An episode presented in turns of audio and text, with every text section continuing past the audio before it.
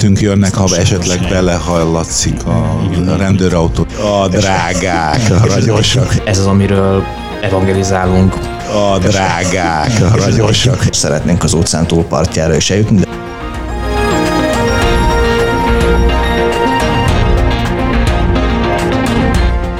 Köszöntöm Önöket! Önök az IT Business IT biztonsági sorozatának, a Protectionnek az újabb epizódját hallják, amelyben áttekintjük a Pegasus botrány eddig ismert tényeit, és megismerkedünk egy magyar megoldással, amely a jelszó menedzsmentet új szintre emelve járul hozzá az informatikai rendszerek biztonságosabbá tételéhez. Mester Sándor vagyok, bemutatom a mai epizód szereplőit. Csinos Tamás, a Klikó Magyarországi Country Managere, állandó társam ebben a podcast folyamban, és Húsvéti Zsolt, a Scourge alapítója, továbbá Angyal Dániel, a Scourge Chief Growth Officer. Tamás, köszönjük a vendéglátást. Sziasztok, örülök, hogy mindenki itt van. Dani, köszönöm, hogy elfogadtad a meghívást. Szervusztok, köszöntök mindenkit. Zsolt, örülök, hogy itt vagy. Köszönjük a meghívást.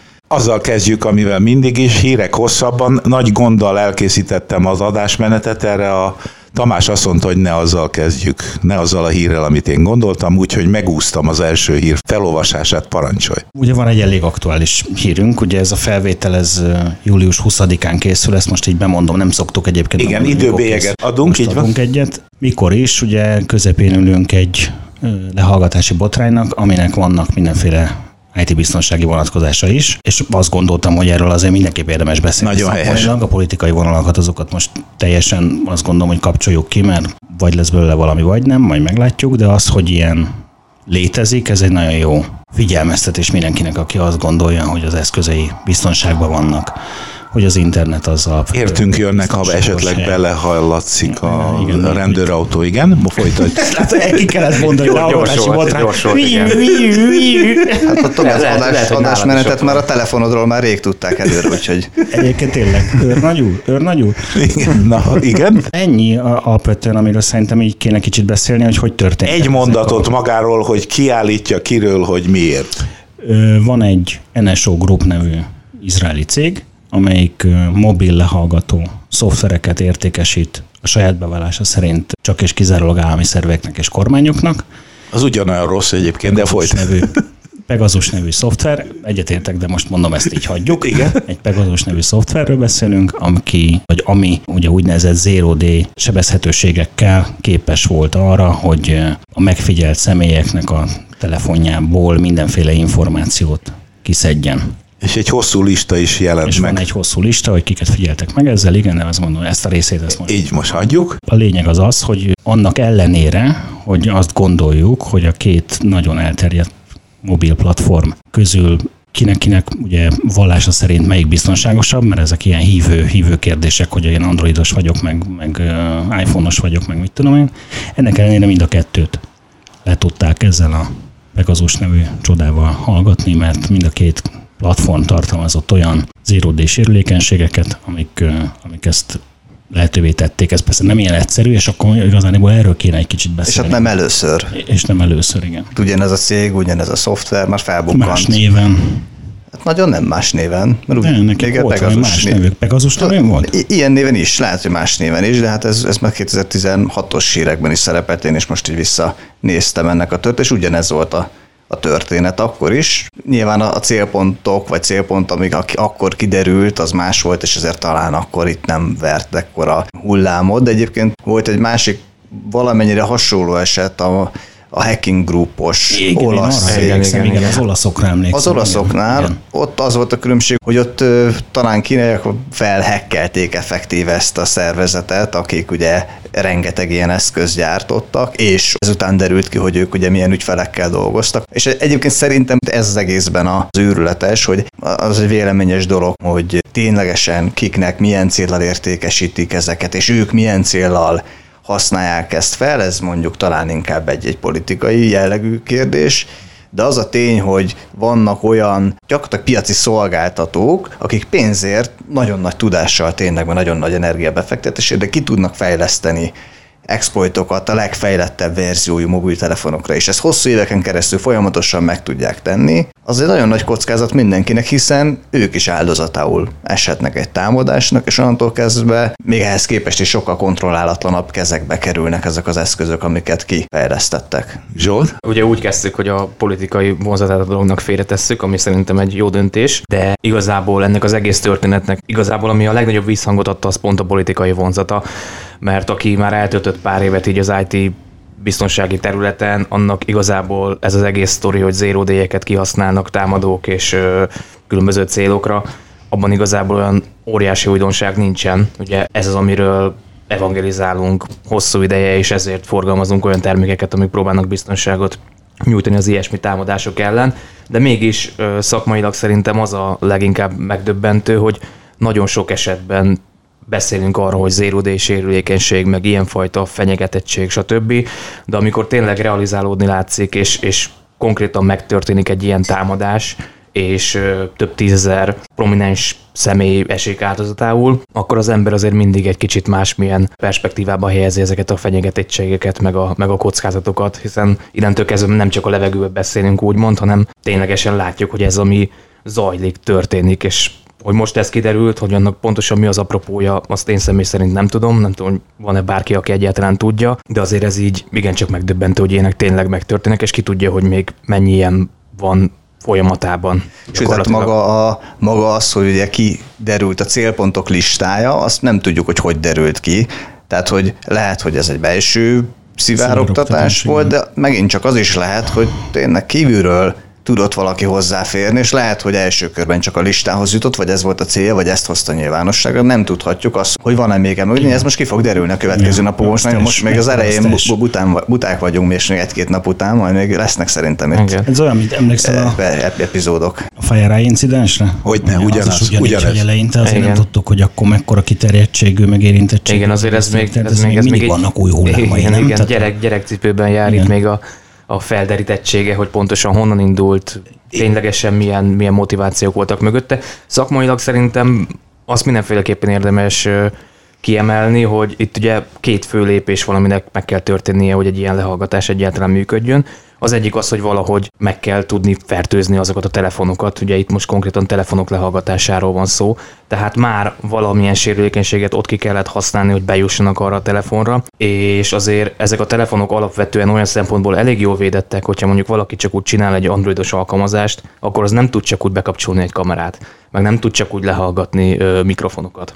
Ott különböző jogosultságok vannak, meg minden egyéb védelemmel el van rátva a rendszer, tehát az első fertőzés után még magában a, a telefonok az operációs rendszerében is kellett találni egy olyan kiskaput ennek a spyware-nek, hogy gyakorlatilag teljes útjogosultsága legyen. Tehát ez, és szerintem inkább a második lépés, ami inkább megdöbbentő, hogy, Igen. hogy ilyen lehetséges. Mert az, hogy mondjuk egy WhatsApp alkalmazásban vannak day sérülékenységek, stb. ez a szoftverfejlesztéssel együtt jár, tehát ezzel nagyon sok minden nem lehet csinálni.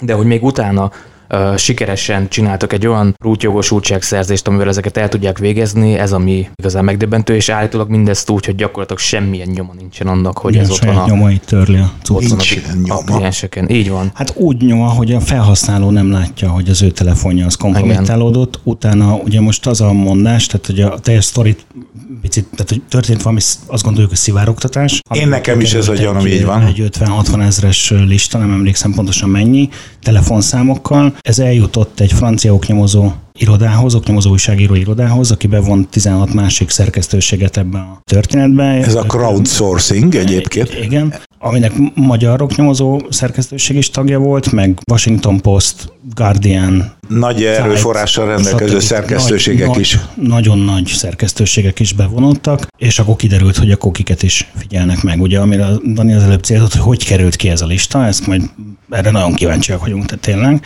A másik, hogy, hogy ez egy olyan cucc, ahogy meg Zsolt mondott, hogy ez nem egy egyszerű sérülékenység a telefonon, hanem egy olyan támadás sorozat, hogy a telefon, onnantól kezdve, hogy meg, meg hekkelődik a telefon, onnantól kezdve még nagyon-nagyon sok mindent kell ahhoz csinálni azon az eszközön, hogy más alkalmazásoknak az adataihoz is hozzá lehessen férni, és nekem ez az, ami igazándiból megdöbbentő. Igen. Igen, én szerintem is nem a lehallgatás számít, hanem mindenki, én is megnézem a levelezésemet is a mobilon, akkor a levelezéshez is hozzáfér. Mind, Megnézem az iCloud-on ez tárol. Nem ennyire egyértelmű. Tehát ugye van az egyik mobil platform fejlesztő azt kommunikálja, hogy ugye minden egyes alkalmazás az külön sandboxba fut, onnan nem lehet kitörni. Ugye ez a mondás. Most akkor ez képest mégis ugye ezt ebben az ekoszisztémában úgy hívják, hogy zero click, tehát hogy a, a, a felhasználónak még csak klikkelnie sem kell ahhoz, hogy megfertőződjön.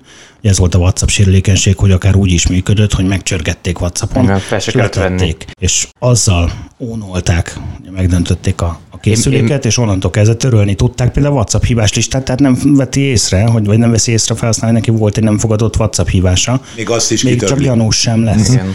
És hogy ezen keresztül bejutnak, és utána még mi mindent csinálnak a készüléken belül, hogy mondjuk nem csak a WhatsApphoz, hanem a fényképekhez, SMS-ekhez, iMessage-hez, mit tudom én, Google Talkhoz, ehhez ahhoz, ahhoz hozzáférjenek. Én egy valamit nem értek igazából, ugye az az alapvető mondás, hogy ez az NSO Group ezt a szoftvert kereskedelmi forgalomba helyezte kvázi. Igen. Az oké, okay, hogy csak mm, állami szervezeteknek, stb. Tehát valamilyen szinten kontrollált kere, ö, körülmények között. Szerinted ez ki ellenőrzi, hogy De, el, de, de pont, tehát ez, ki az? pont, pont ez a kérdésem, hogyha tudták, hogy van egy ilyen szoftver, ami ilyet tud csinálni, akkor, akkor az Apple meg a, meg a Google, tehát hogy, hogy ez hogyan lehetséges? Hogy hogy, ők nem tudtak arról, hogy ez a szoftver egyáltalán létezik. hát kizártnak tartom, hogy nem Ez- tudtak róla. Biztos, hogyha, hogy hogyha ez így kereskedelmi valamelyik hír. De akkor gyakorlatilag hagyták? Tehát nyitva hagyták a sérülékenységeket? WhatsApp sérülékenység miatt perelte az NSO grupot 19-ben. Az volt annak a sztorinak, a- utána a olvastam, miután Igen. mondtad, hogy tök-tök érdekes sztori.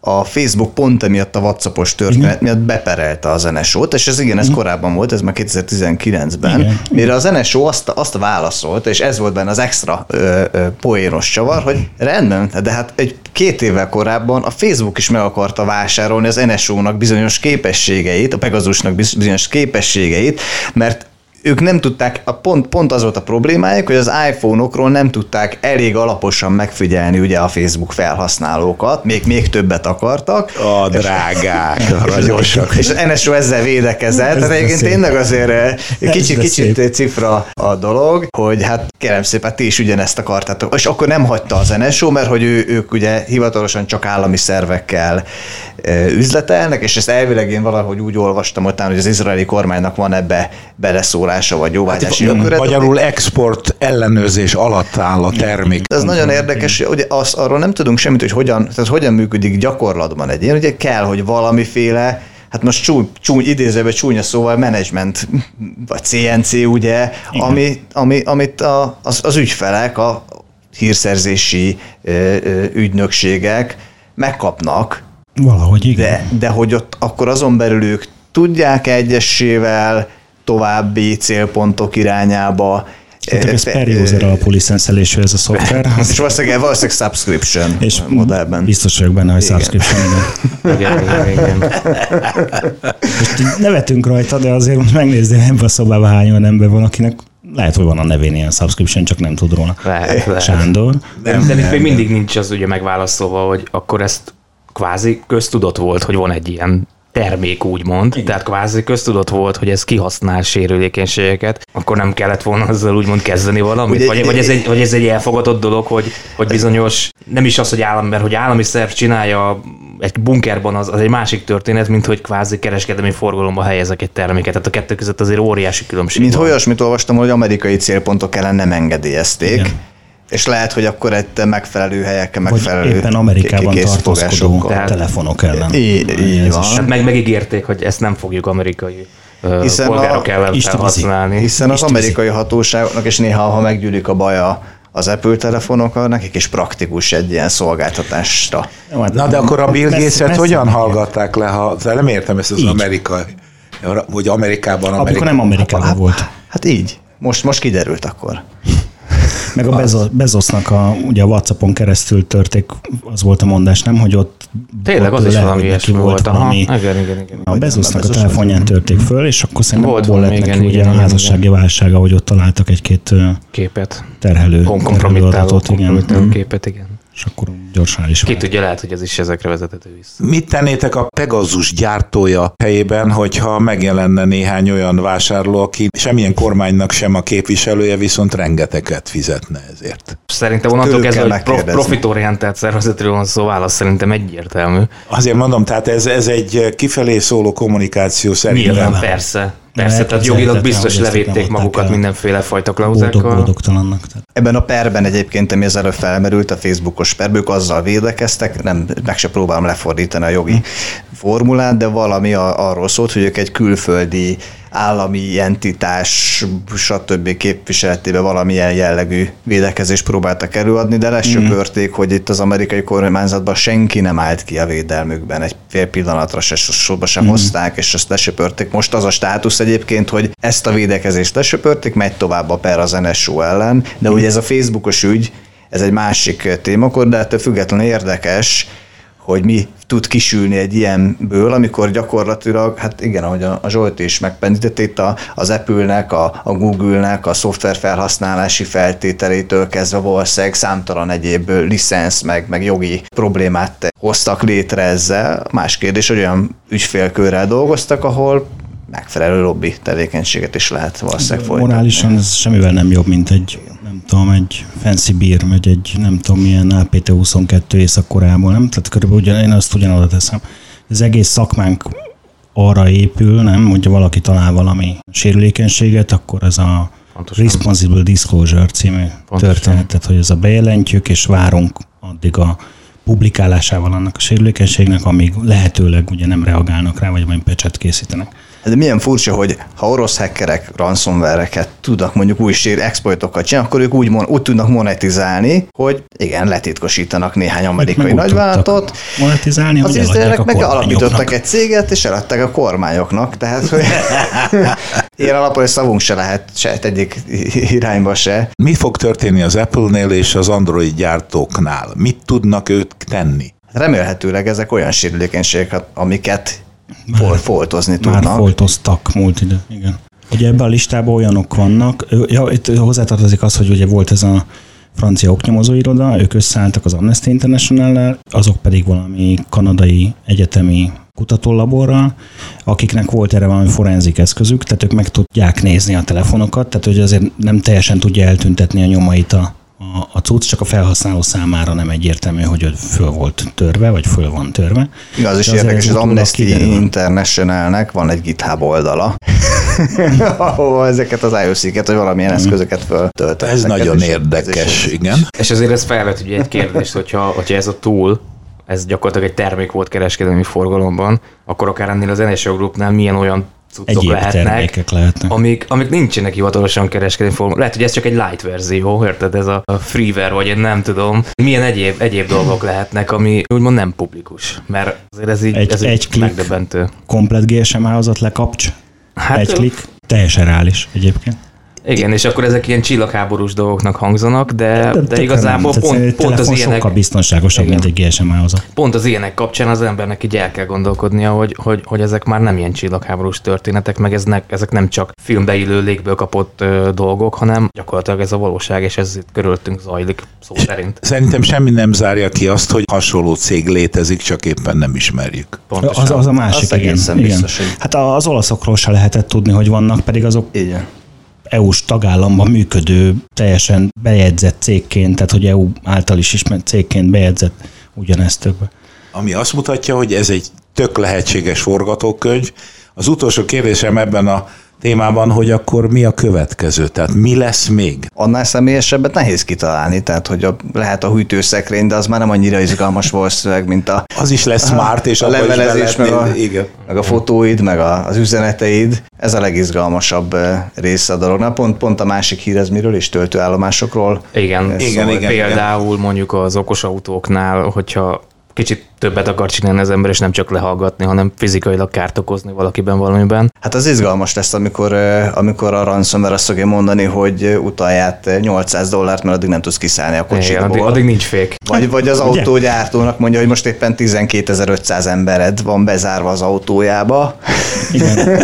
Igen, és, Várjuk, a, várjuk az és átutalást. hogyha azt nézzük, hogy alapvetően mindennek az alapja egy szoftver, amit emberek írtak, így ennek a realitása abszolút, abszolút megvan, sajnos. A hírek hosszabban rovatot hallják a hallgatók, és a, az adás menet teljesen meg lett hekkelve, úgyhogy a Pegazus hír, remek hír egyébként, megbeszélendő hír után én a harmadik híre ugranék már, mint az, ad, az eredeti adásmenet szerint, és azt nézném, hogy ha már bűnözőkről beszélünk és ransomware-rel kapcsolatban beszélgettünk, akkor mi szóltok ahhoz, hogy az amerikai kormány új terveket készített és valósít meg, azt célozva, hogy megakadályozza a kiberbűnözőket abban, hogy hozzáférjenek a kibervalutákhoz. Ugye ezek a rossz fiúk nem dollárban és euróban számolnak, hanem amikor zsarolnak, akkor kibervalutákkal dobálóznak, abban kérik az ellenértéket, legfőképpen azért, mert lenyomozhatatlan, hogy hol és mikor és kiveszi föl ezt a pénzt. Mit szóltok, lehetséges ez? Én picit utána olvastam, és azért itt a, nem tudom, hogy az újságírók egymás fülébe suttogták, és ugye a tanya a bakonyban ból lett a banya, azt a szokásos történet. Ez egy nagyon pici szerete, úgyhogy volt egy ilyen egy ransomware task force, amely több tucatnyi nagy gyártó, kormányhivatal. Méghozzá az Amerika Egyesült ég, Államok. A, a kanadai királyi lovasrendőrség, biztonság, kiberbiztonsági egysége is, ez nem viccelek. ez nagyon komoly. Nézzük, ott, van, ott van a listában. És egy, egy egész, tényleg egész hosszú dokumentumot hoztak létre arra, egy ilyen cselekvési tervet, hogy hogyan lehet az egész ransomware problémát kezelni, nagyon sok minden eh, szerepelt, aminek egy része valóban arról szól, hogy hogyan lehet a, ransomware támadások monetizálását megfogni, és ennek is egy szelete az, hogy hogyan lehet ugye a kriptó tranzakciókat, hát nem is megtiltani, valahogy nyomon követhető hát Igen, az eredeti hírben, hogy elvágni a kriptovalutáktól ezeket az embereket, Hát nyilván az azt jelenti, hogy a hozzáférést meg kéne akadályozni. Igen, egyébként a, krip, ugye a kriptovalutáknak a, a működése az pont arról szól, hogy összes tranzakciót nyilvános, tehát alapvetően elméleti szinten valamennyire egyszerű azt lekövetni, hogyha én kifizetek neked egy rakás bitcoint, vagy más hasonló. Legyél szíves azért, erről ne feledkezzünk. Ak- akkor tudni fogom a te címedet, és elméletileg mindenki, aki rálát erre, és szeretné megnézni, látni fogja életed végéig, hogy te onnan hova utaltál, és onnan hova utaltál, és onnan hova utaltál. Tehát ezt i- ilyen módon igen, és a valóság micsoda? Hát a valóság az, hogy persze ezerféleképpen összekeverik a tranzakciókat, meg ezt végtelenség lehet jobbra-balra utalni, és nagyon nehezen követhető, és ráadásul amíg a, a kriptotősdék, meg azok a pontok, ahol át lehet váltani ugye a kriptovalutákat, valódi pénzre, ezek a kioszkokban, mindenféle eh, helyeken, ott, hogyha ők nincsenek szabályozva, és nagyon sokan se helyen földrajzilag nincsenek úgy szabályozva, mint a valódi ugye bankok, tőzsdék és egyéb a, a megszokott pénzügyi keretek közötti szabályozás, akkor, akkor ez nem ér semmit, és ez egyik mondásuk, hogy igen, érdemes lenne nagyon jó, ennél sokkal jobban szabályozni ezeket a folyamatokat, ahol a valós, vagy hát nem az, hogy valós, de ahol a megszokott, szabályozott pénzügyi rendszerek összeérnek a kriptókereskedelemmel, ahol át lehet váltani, hogy ott, ott, ott legyenek szigorúbbak a szabályozások. Ez egyik ilyen pontja a történetnek, de van a sokkal érdekesebb dolgokat is ez a Task Force megállapított. Az egyik ilyen, hogy persze volt benne egy-két közhelyes dolog, hogy el kéne várni, hogy alapszintű eh, me- meg, megfelelőségi követelményeket, érettségi követelményeket várjanak el az államokban, tehát ott a föltalálták a 2013 per elles törvényt a, a, a, a, az amerikaiak, eh, de mellett volt benne például olyan mondás is, ne, nem tudom, hogy fog ebből valami kisülni, hogy adjanak a cégeknek adókezdvezményt, azért cserébe, hogy ők a kiberbiztonsági projektjeiket tudják ugye finanszírozni és emelni az érettséget. Ez már egy nagyon, ez nagyon ez, ez jó. Igen, alapvetően szerintem, amit olvasunk, a törekvés maga az nagyon örvendetes. Tehát, hogyha valamit megpróbálnak csinálni, annak előbb-utóbb valami eredménye lesz, hogy most ténylegesen az, amit szeretnének, hogy így elzárni a pénzcsapot a kriptovalutákkal szemben, mármint, hogy onnan hozzá lehessen férni ténylegesen a, a, a pénzhez, azt az már egy másik kérdés, hogy ki lehet vitelezni, de az, hogy próbálkoznak vele, meg hogy tényleg napi rendben van, szerintem önmagában az, az, egy, az egy nagyon jó dolog. Elkezdik szabályozni a bitcoin, tehát most konkrétan az izéről, akkor lesz öt másik. Tehát ez, ez, ez, ez, így van, ez így van, tehát hogy konkrétan, konkrétan nem biztos, hogy ez a megoldás. Akkor mi most itt négyen alapítunk egy új kriptovalutát, és viszonylátásra. Igen, de például, amit a Dani mondott, hogy, adó, adókedvezmény a... És nem. És megszívjuk, de mindegy. Igen. De amit a Dani mondott, hogy adókedvezmény mondjuk egy kiberbiztonsági projekt esetében, hogy az érettséget növeljék, az, az, az, az mindenképpen örvendetes dolog. Lenne, mert Lenne, ugye ezek lenne, még persze. javaslatok, ha jól éreztem. Igen, hozzáteszem, igen, hogy ezeket a javaslatokat, tehát ennek a task a 80% az különböző biztonságtechnikai gyártókból áll, tehát Na hogy hát. valamennyi lehet, hogy hazabeszéltek, nem tudom, Na de jó. ötletnek, ötletnek jó. De a, de a nap végén ők tudják szállítani a rendszereket, tehát nyilván őket kell bevonni, tehát lehet beszélni papírok előtt, de a nap végén termékekkel lehet valamit elvégezni. Nyilván szabályozás oldal az nagyon fontos, de a nap végén itt termékekről van szó. De amit a Dani mondott, hogy, hogy a, a hivatalos, vagy úgy mondanánk, hogy a hagyományos pénzügyi világot közelíteni kell a kriptovaluta világához, ez a, és od- oda-vissza valahol találkozzanak, az, az úgy veszem észre, még a kormányokban is fölmerül, tehát ez nem mehet. De ezt nem ez hosszasan lehet. nem mehet. Ez a keresztezzük már a bárányt meg a farkas, De- mert de akkor majd csak figyelj, te figyelj odáig, csak, te oda. Egy ilyen hibrid. Szerintem nem lehet. Szerintem sem, és ugye Pont. pont, szög, pont, pont, pont ezért fáj a, kormányok, a kormányoknak a kriptovaluta, mert az a monetáris politikával ugye teljesen, Teljesen ellen, ellene halad, igen. És, és ugye a technológiai mi voltából nem is nagyon lehet igazából ezt kontrollálni. És mit szólnátok, hogyha egy országnak lenne? Van. Hi, ugye van ilyen hivatalos Most már van, így kriptovaluta? van, most már van. Ez nem közeledés? Értitek? Én már így gondolom. De a, a, ugye a hagyományos modellek szerint ezt valahogy ugye szabályoznom kéne. Tehát, hogy egy pénzügyi rendszert, ugye központi bank, meg kibocsátó, Világos. meg aranyfedezet már ahol, meg árfolyam, meg ilyenek. Kérdés, hogy ez, ez, Nem ez hogy mondjuk valamilyen állam akár elfogadott pénznemé teszi a kriptovalutát, hogy ez, ez most kit segít? Engem, mint egy átlagpolgárt, aki tényleg kvázi legitim célokkal szeretnék bármilyen okból kriptovalutával fizetni vagy használni, és másik kérdés, hogy meggátolja-e, aki ártó szándékkal próbálja használni, ki- kiberbűnözéssel kapcsolatosan, vagy bármi. Lehet, hogy engem segít, de azzal semmit nem fog csinálni a másik oldalon. Én biztos vagyok benne, hogy őrületes sok energia fog a, a, a kriptó szabályozás irányába folyni, többek között azért is, mert ami nem szabályozott, azt, azt nehezen lehet adóztatni. Mondjuk semmennyire. És ez egy elég rendes motiváció, Igen, igen. a kiberbűnözés pedig nyilván a másik nagyon-nagyon rendes motiváció e e mögött a, a, a dolog mögött, és ezért ez egy izgalmas kérdés, hogy a kriptó különböző ilyen kriptovalutáknak a fejlesztései, meg az adoptációja, vagy a szabályozás, ez is egy ilyen kicsit ilyen cicaegér harc valamilyen szerintem Ez értelemben. megnyerhetetlen háború és szabályozhatatlan történet. A megnyerhetetlen az, hogy a Azért elkezdeni kriptovaluta fog szabályozni, győzni. mondott, hogy akkor legyen belőle pénz az államnak, tehát lehessen adóztatni ugye a szabályzások, amit tudom, de abban a pillanatban, hogy mondjuk valamelyiket elkezdik szabályozni, a fekete pénz, tehát a bűnözői bevételek, meg a ransomware, meg a mit átmegy egy másikba. De- Tehát, de- és igen, akkor de- azt is el kell kezdeni De szabályozni. szerintem ezt nem megnyerni kell, ugyanúgy, mint a mondjuk az áfa elkerülése megnyerni akarja az adóhivatal, hanem azt akarja, hogy éppen elég sok áfát gyűjtsön be, és elég arányaiban Ez keves pont megnehezítse. most se tud áfát begyűjteni, vagy adót begyűjteni az adóhivatal, akiknek az a feltett szándékuk, hogy nem fizet. Tehát a bűnözői körök azok nem azért Igen, de vannak, pont, pont, pont ez volt az előző gondolatom is, hogy, hogy ezek a, az, hogy befogadjuk úgymond ezeket a kriptovalutákat, és elfogadott pénz nem lesz, stb., az a, az a legitim folyamatokat segíti, tehát lehet, hogy ténylegesen valaki a nap végén adózni fog az ottan, ott megjelent ö, ö, bevételek meg, meg egyebek után, de a nap végén a kiberbűnözés által szerzett kriptovalutákat, azokat Ugyanúgy azokat, fogjuk azokat nem fogja tudni ugyanúgy kontrollálni. Ö, Ettől függetlenül ez még lehet jó az államnak, hogy a, aki akar, az, az, az tudja normálisan használni, de a másik esetleg- oldalt meggátolni, hát jelenállás szerint nem igazán lehet. Nem is tudom, olvastam valami statkót, hogy a bitcoinnak nagyon nagy része olyan tárcákban van, amihez már nem lehet hozzáférni.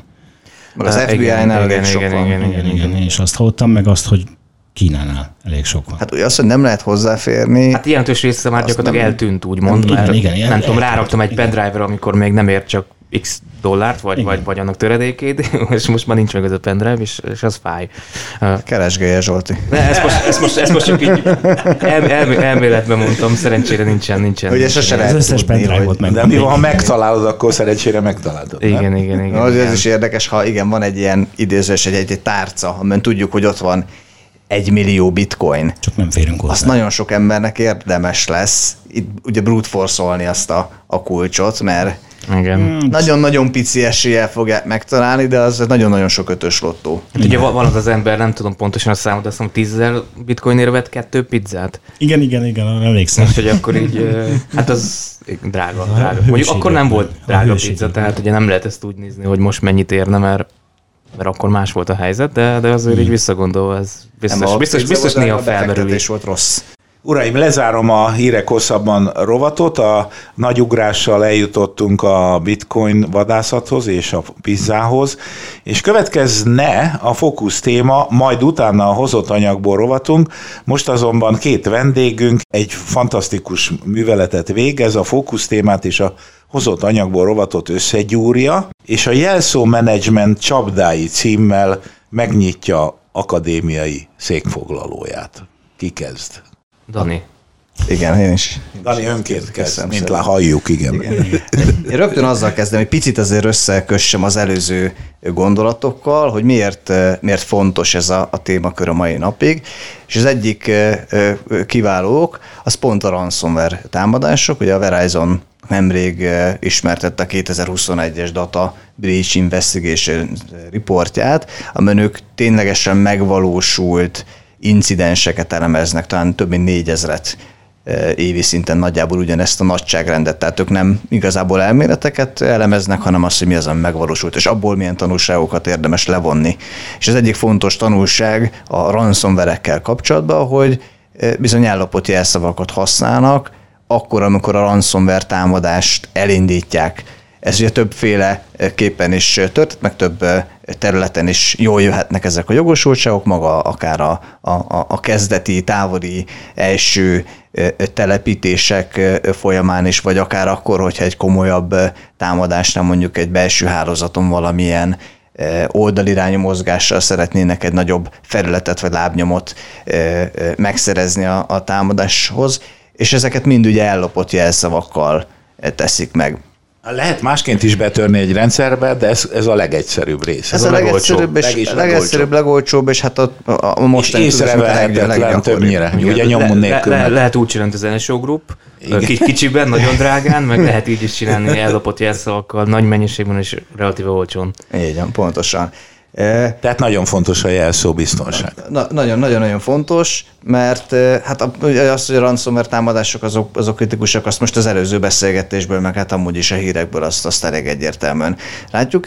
És most mégis fura ez a probléma, mert 20 éve mindenki azt mondja, hogy jelszavak azok nem jók, menniük kell, halottak, ilyen komplexitást kell, olyan komplexitást kell, és igazából viszonylag sokféle megközelítés is van már a jelszavaknak a helyes tárolására, helyes létrehozására, a helyettesítésére, arra, hogy több faktort vezessünk be melléjük.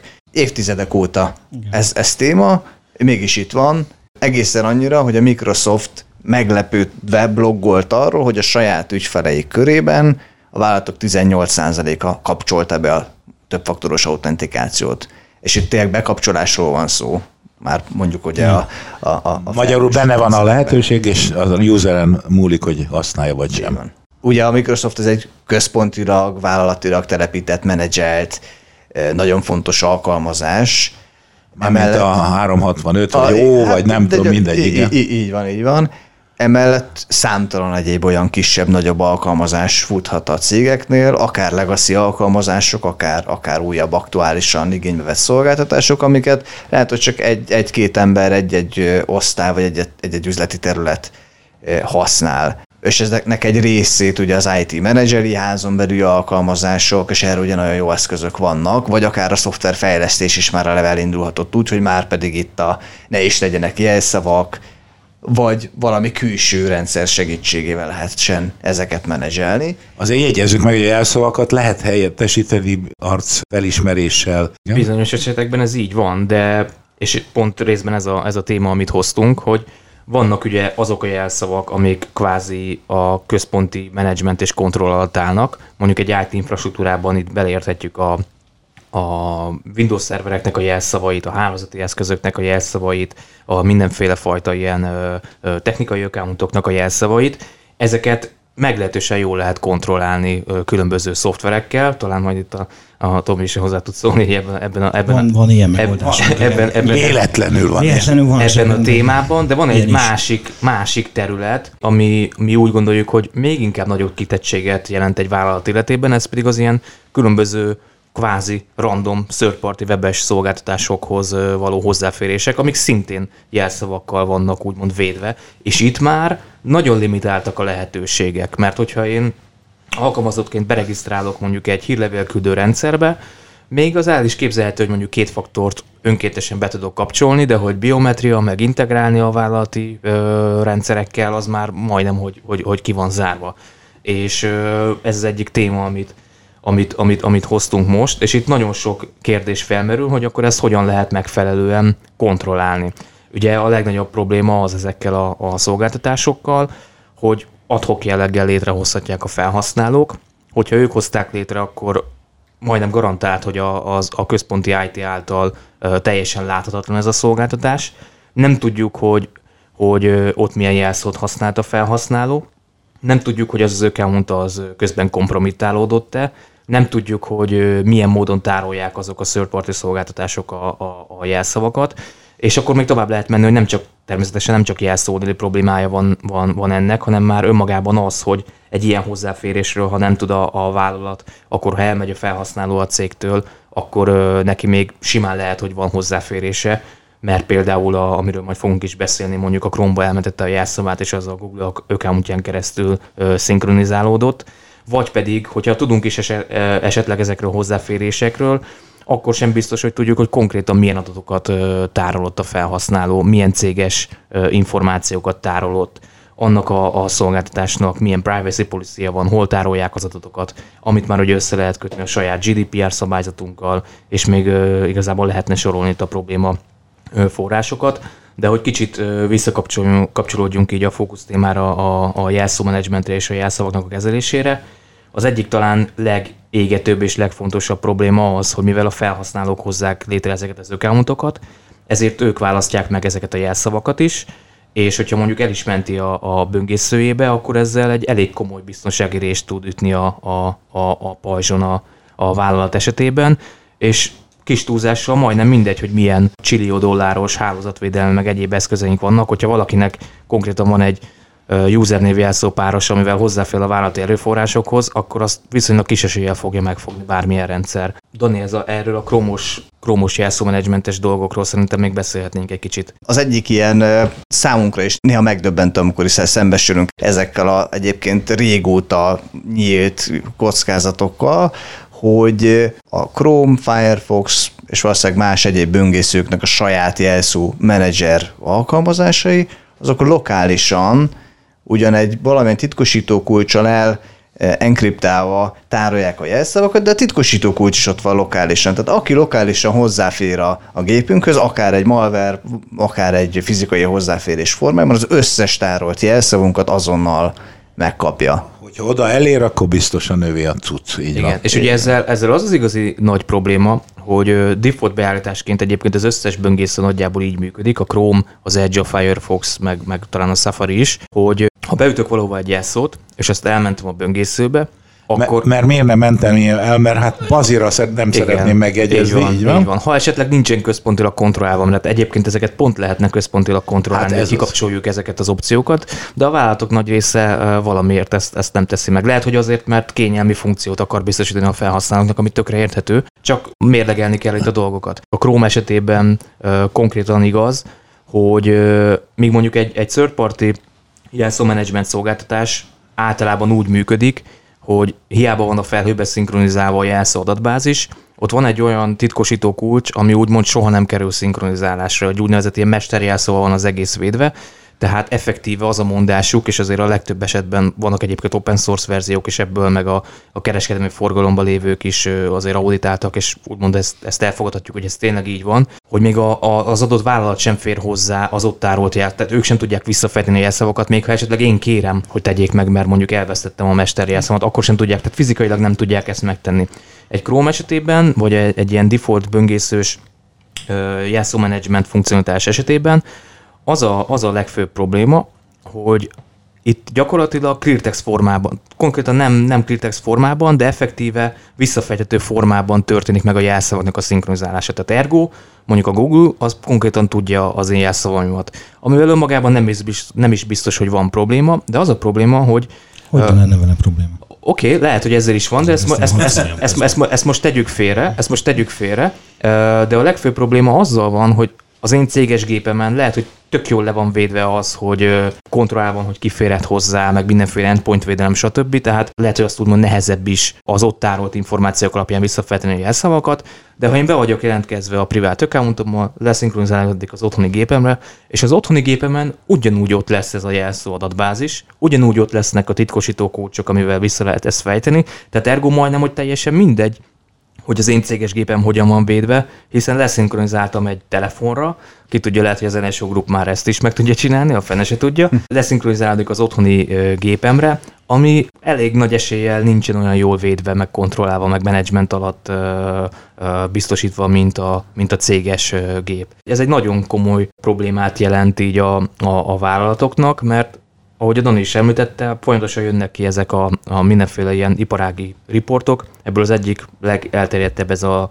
Verizon uh, DBIR uh, report, és ott uh, folyamatosan a, a number one, tehát az első helyen lévő ilyen támadási vektor, az még mindig az ellopott jelszavakra vezethető vissza ez a fő probléma, és ezt kellene, ezt kellene úgymond valahogy megoldani. Nem csak az feltétlenül a probléma, hogy ez a jelszó leszinkronizálódik, stb., mert egyébként az még lehet, hogy opcionális, és lehet, hogy nincs is bekapcsolva az adott böngészőben, de ide itt vannak még egyéb problémák, az ilyen jelszó komplexitás ellenőrzés, az, hogy az megfelele a vállalati előírásoknak az, hogy egyáltalán tudjuk, hogy a felhasználók mondjuk újra, fel, újra felhasználják a, a jelszavakat, és ami mondjuk a legdurvább, hogyha egy felhasználó a céges jelszavát újra felhasználja egy random webes szolgáltatásnál, ami igencsak gyakori, sajnos, és ha belegondolunk, még nem is biztos, hogy lehet a felhasználót a szőnyeg szélére állítani emiatt, e, effektíve lehetne, de hogyha belegondolunk az ő helyzetébe, ő egy céges hozzáférést hoz létre, egy céges fiókot, valamilyen szolgáltatást azért, hogy a munkáját el tudja végezni, ő biztos, hogy nem akar egy 88. jelszót kitalálni, és ha nincsen mondjuk valamilyen jelszómenedzsmentes történetünk, akkor ő, ő joggal gondolhatja azt, hogy ez nekem egy céges hozzáférés, van nekem egy tök jó komplex céges jelszavam, amit nagyon nehezen de sikerült megegyeznem, miért nem használnám ugyanazt? És a támadók ezt használják ki igazából, azért mindenféle fajta különböző támadási vektorokkal. Így van. Igen. És ugye ennek van még, még az az oldala, még, még mindennek a tetejébe, hogy ha már kitaláltam a jó kis céges jelszavamat, és megegyeztem, akkor miért ne használnám ugyanezt, amikor a saját privát hozzáféréseimet hozom létre, hiszen a cégben az rettentően okos informatikai szakértők megírták a szabályzatot, azt mondják, hogy ilyen jelszót kell használni, akkor én ezt a jelszót használom máshol is, a magánhozzáféréseimben, amik lehet, hogy nem feltétlenül céges célra jönnek is rétre, viszont borzasztó könnyű kitalálni az e-mail cím, ugye minden vállalati e-mail cím az gyakorlatilag most már standarden, ugye keresztnév, vezetéknév, vagy fordítva, nagyon könnyen LinkedIn, és egyéb LinkedIn-es szivárogtatások és egyebek eh, alapján borzasztóan könnyű megtalálni valakinek a, a, az e-mail címét. Ergo az a, a nagy mennyiségű adatból, ami kiszivárgott, könnyen lehet korrelálni a túloldalon, a rossz fiúk oldaláról is, hogyha neked ez a magáncím e-mail címed, és ezek a magán hozzáféréseid, lehet, hogy abban kicsit kevésbé vannak érdekes dolgok, bár ugye a személyes adataid után a, a zsarolásokra, a titkos kérdésekre, a backup e-mail címekre, egy csomó mindenre attól még érdekesek lehetnek, de legtriviálisabb megnézni, hogy vajon nem ugyanezt a jelszót használod a céges e-mail címeddel is, hogyha egy kiemelt célpont vagy egy személy szerint valakit megpróbálnak egy adminisztrátort, e, egyebeket. A másik nehézség ebben, hogy pont azért, mert nincsen, nincsenek, ezek, nincsenek központi rálátás ezekre a hozzáférésekre, ezért nem lehet ezeknek a hozzáféréseknek az életciklusát úgy kezelni, mint a lokális hálózaton, ugye a PAM rendszerekkel, meg, mikor jár le, megszűnik-e, soha. Én egyszer Igen, kipróbáltam, szóval beírtam a beírtam ugye a céges adatokat, lehet, hogy egy-két céges bankkártyát, mert egyszer egy szállodát foglaltam, vagy egy csapatépítőre eh, rendeltem eh, ételt, taxit, akár egy egészen triviális eh, dolgokat, én ha elmentem a cégtől, örökre lét, ott fog maradni az a, a jogosultság, örökre azok az adatok ott fognak maradni a szolgáltatóknál. Senki nem fogja tudni, hogy hány helyen van ilyen módon ezt lábnyoma a cégnek a nagy világban.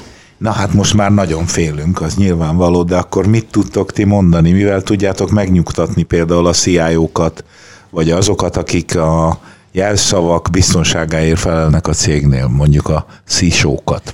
Itt ez, ebben az, az egész témakörben a leges legfontosabb, hogy képesek legyünk eh, viszonylag egyszerűen és passzívan, anélkül, hogy nagyon-nagyon bonyolult és szigorú kontrollokat bevezetnénk, láthatóságot teremteni. 10-15 évvel ezelőtt mindenkit az érdekelt, hogy munkaidőben kinézi az ivivet, és kinézi a Facebookot, és mit csinálnak munkaidőben a, a dolgozók.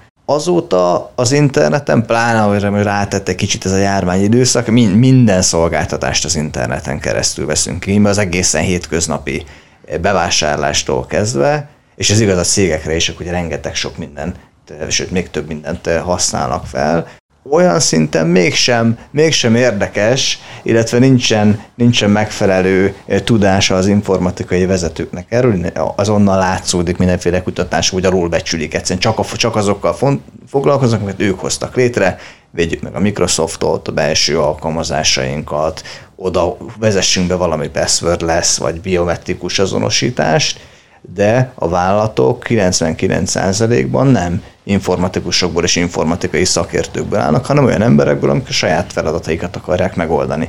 És ezekre a, a, az üzleti területekre, a hétköznapi folyamatokra egyszerű rálátást kell biztosítani. Ez, amit egyébként a Skör segítségével megvalósítottunk, hogy egyszerűen képesek legyünk egy könnyű és teljes körű leltárat biztosítani arról, hogy mit csinálnak a, a felhasználóink, amik üzleti, üzlethez köthetőek, a vállalathoz köthetőek. Mármint a digitális térben, a, a így, számítógépükön. Így van, pont. Hát hiszen Nehogy, minden... mert ugye a Pegasus óta már óvatosan kell fogalmazni. így, így, így, így van, így. Ugye ez az online szolgáltatások világában. Világában, így van. Mit használnak, mit tesz.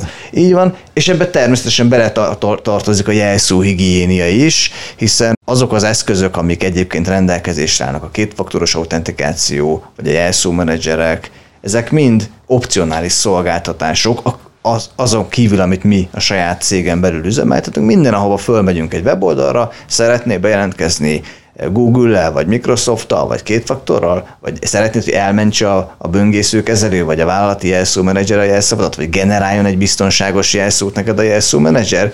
Most szeretném, most nem szeretném. Igen, nem. Attól függ, milyen napon van, attól függ, hogy mennyire én nekem sietek, mennyire gyorsan a... kell azt az elérést létrehozni. Tehát lehet, hogy egyébként vannak a cégen belül erre úgymond papíron leírt folyamatok, de hát a, a, a gyakorlat azt mutatja, hogy ez, ez, ez, ez kevésbé működőképes. Igen, és akkor az körzs mit ad? Ezt úgy kell elképzelni, hogy amit, amit, amit mi csinálunk, az ö, alapvetően kliens oldalon egy böngésző kiegészítő komponensből áll, ehhez természetesen van egy központi menedzsment szerver, ahol mindenféle szabályokat létre lehet hozni, hogy a, maga a rendszer az hogyan működjön, de alapvetően amit mi csinálunk, az az, hogy ez a, a plugin, mivel a böngészőben ül, ezért mi konkrétan azt látjuk Lirtex formában, amit a felhasználó ö, lát. Tehát, hogyha ő be akar regisztrálni valahova, vagy be akar jelentkezni valahova ö, céges e-mail címmel, akkor a, a mi rendszerünk ezt képes detektálni, begyűjteni ezeket az információkat, ami magában foglalja azt, hogy ki volt, aki elkövette ezt az eseményt úgymond, melyik szolgáltatónál történt ez, a szolgáltatóról mindenféle fajta információt begyűjtünk, mint például a, az ASF-et, a, a privacy policy-t, meg, meg egyebeket, amit később majd fel lehet használni a saját rendszereinknek a kiegészítésére, valamint azt, hogy milyen e-mail címet használtott, milyen jelszót használt ott. Nyilván ezeket kontrollált és, és biztonságos keretek között, tehát nem, nem, nem szeretnénk egy újabb sérülékenységet létrehozni a vállalaton belül. Tehát egyrészt csak azt monitorozzuk, amit, amit központilag felkonfigurálunk, ez tipikusan úgy szokott nézni egy bevezetésnél, hogy a, a céges e-mail doménynek kell történő bejelentkezéseket figyeljük, és mondjuk csak a kivételeket kezeljük valamilyen, valamilyen módon. A jelszavakat, a jelszavak esetében pedig azokat nem tároljuk el cleartext formában, hanem minket igazából csak az érdekel, hogy az a jelszó az megfelele a központilag kialakított komplexitásunknak, hogy lássuk, hogy azt a felhasználó újra felhasználja-e egy, egy másik szolgáltatásnál, vagy ne adj Isten a céges jelszavát használja, fel annál a regisztráció létrehozásnál, vagy a bejelentkezésnél. És ilyenkor szóltok a, a felhasználónak, hogy ne csináld már. Opci- opcionálisan tudunk szólni is, igen, tehát a, a rendszernek része egy, egy úgynevezett ilyen edukációs awareness modul, ami, amit mi azért gondoljuk, hogy nagyon, nagyon hasznos, mert ugye általában minden vállalaton belül vannak tréningek, amikben elhangzanak, hogy nem szabad gyenge jelszót használni, meg nem szabad ezt meg azt csinálni. Ez tök jó, mert a nap végén kitöltenek egy tesztet, meg, meg, meg stb., és akkor mindenki ugyanúgy megy vissza a dolgára, de viszonylag kicsi a foganatja ennek úgymond. A rendszer használatával viszont olyat tudunk csinálni, hogyha valaki mondjuk egy olyan jelszót akar használni, ami nem felel meg a, a központilag kialakított szabályunknak, akkor fel fog neki dobni egy üzenetet, vagy akár meg is gátolja magát a, a, a folyamatot opcionálisan, de tipikusan az, hogy feldobnak egy üzenetet, vagy egy, vagy egy bannert, vagy, vagy bármi egyebet, hogy ö, alapvetően nincs baj azzal, hogy akarod használni ezt a szolgáltatást, de a jelszó, amit szeretnél használni, az, az nagyon nem felel meg a, a központilag elvártnak. De ha jól értettem, ugye figyelitek azt, hogy milyen webhelyre megy, milyen szolgáltatásra, Igen. akár azt is tehetitek, hogyha azonnal érzékelitek, hogy az, a, az egy tiltott hely, ott rossz fiúk járnak, oda nem szabad menni, akkor ezzel is tudtok segíteni effektíve, a biztonsághoz. Effektíve igen, tehát blokkolni is tudunk, igen. Vannak erre egyébként különböző use case hogy felhasználva a begyűjtött információkat, nem feltétlenül proaktív, ez, ez, ez a use case az konkrétan egy reaktív megközelítés, de a lényeg az, hogy a, a mindjárt, mindjárt mondom ezt a use case is, de a lényeg az, hogy a, ez a böngésző plugin begyűjti ezeket az információkat, és erről egy központi leltárt biztosít. És ez az egyik legnagyobb értéke a, a rendszerünknek, mert az, hogy a jelszóhigiéniát ellenőrizzük, az úgymond csak egy extra, de önmagában az egy nagyon értékes információ, hogy látom azt, hogy az XY felhasználó az milyen szolgáltatásokhoz fért hozzá. Tehát, hogyha mondjuk én elmegyek a cégtől, akkor egy gomnyomással le lehet kérni azt, hogy nekem milyen hozzáféréseim voltak. Mert ugye minden cégnél van egy kiléptetési procedúra, ami magában foglalja azt, hogy letiltjuk a, a céges címtárban, az aktív directory az accountját, megvonjuk az e-mail hozzáférést, elveszik a laptopját, a telefonját, tehát kiléptetjük. De hogy neki milyen hozzáférései voltak a weben, arra egyszerűen nincsen lehetősége a vállalatoknak. Egy ilyen rendszer segítségével pedig, pedig lesz, mert konkrétan fogja látni, hogy mihez fért hozzá, és akkor azt már tudjuk kezelni. És hogy konkrétan az előző felvetésre is reagáljak, például van egy olyan use case hogy ahogy említettem, begyűjtjük a, a web alkalmazásokról is az információkat, ezt kiegészítjük egy, egy saját ilyen felhő intelligenciával, ahol ahonnan még több információt szedünk be arról a szolgáltatásról. Ezek például lehetnek olyanok, hogy az adott webes szolgáltatásnak a, a címét, a domain címét mikor regisztrálták be, mennyire megbízható az, itt különböző metrikákat nézünk, és ha mondjuk azt látjuk, hogy a felhasználó létrehozott egy új ö, fiókot, ahol mondjuk a céges jelszavát használta egy olyan domainen, amit mondjuk három hete jelentettek be, és ö, egyéb ö, paraméterek alapján az nem megbízhatónak minősül az a, az a szolgáltatás, akkor ez egy jó esélye egy phishing támadás volt, hiszen azok tipikusan ilyen nagyon rövid életű doméneket használnak, mert előbb-utóbb bekerülnek ezek az URL reputációs adatbázisokba.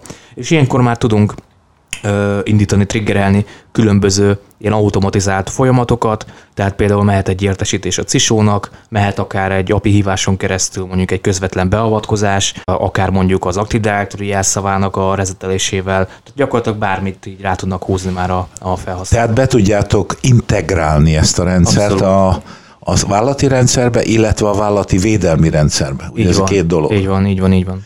Tamás, azt mondtad, hogy nálatok is van valami hasonló. Nem hasonló, hanem ez. Na mesél.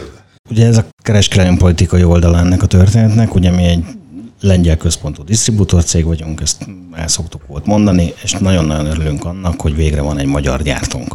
És ez, Mert mindenfélét adtok el, de abból egy darab se volt magyar termék. Nem, nem nagyon vannak egyébként magyar. Nem azért, csak most a, a, a portfóliódban nincs magyar termék. Most van a Scourge. Igen, hát így értem. Az első. Igen. igen tipikus magyar neve van egyébként, igen. Hát nyilván a srácoknak nem az a célja, hogy a Magyarország legyen a főpiacuk, de hogy nyilván a home, home market az egy nagyon fontos kiinduló pont, tehát hogy az abszolút, de Bás, pont azért is jó egyébként a Scourge együtt dolgozni, mert ugye teljesen nemzetközévé tudtuk tenni, vagy tudták tenni első pillanatban. Tehát, hogy ezt nem, nem úgy kell elképzelni, hogy mi ismerjük egymást a Donival, nem tudom én, tizen éve, és akkor én addig lobbiztam a főnökeimnél, amíg ezt az egész Klikó csoport elkezdte forgalmazni, hanem ez marhára nem így nézett ki. Tehát, hogy én csak összehoztam egy mérnök tímmel, egy lengyel mérnök tímmel, akik alulról, felülről, oldalról, hátulról megnézték.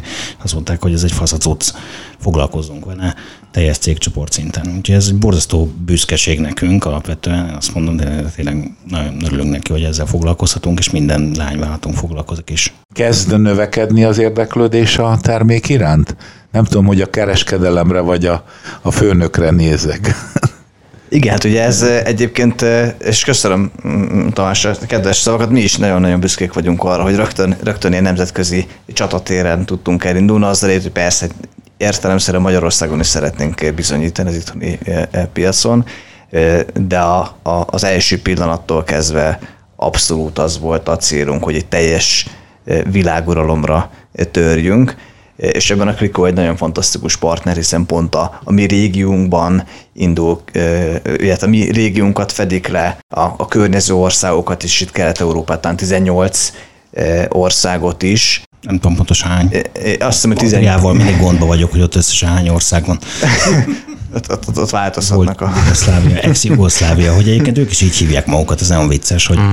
nyugodtan persze mondjuk, hogy ott egy ex-Jugoszlávia. Oké, oké, de ez hány ország? Számoljuk már össze. Egyébként barom is sok, igen. Igen, tehát hogy ez, igazából ez a partnerség ez egy-két hónapja indult el élesben hivatalosan, azóta értelemszerűen elkezdtük a, a kapcsolatfelvételt a többi országokkal, és van is már projekt kezdeményezésünk Magyarországon kívül is a Krikó segítségével, és a, a, ami pedig különösen izgalmas, hogy a Krikót régiótól függetlenül egyrészt más régióban is van disztribútorunk, hasonlóan sok országot lefedve, e, és ettől, és emellett e, gyakorlatilag majdnem, hogy világszerte jó néhány kontinensen vannak projektjeink egyessével, ahol, e, ahol különösebben nem folytattunk direkt marketing tevékenységet, egyszerűen megtaláltak Megtaláltak minket, és, és, és észrevették, hogy pontosan egy olyan problémát oldunk meg, amin, ami nekik fejtörést okozott, és ez nekünk egy nagyon-nagyon erős pozitív visszajelzés arra, hogy e- ezt egy olyan nincs témát és problémát sikerült megtalálnunk, ami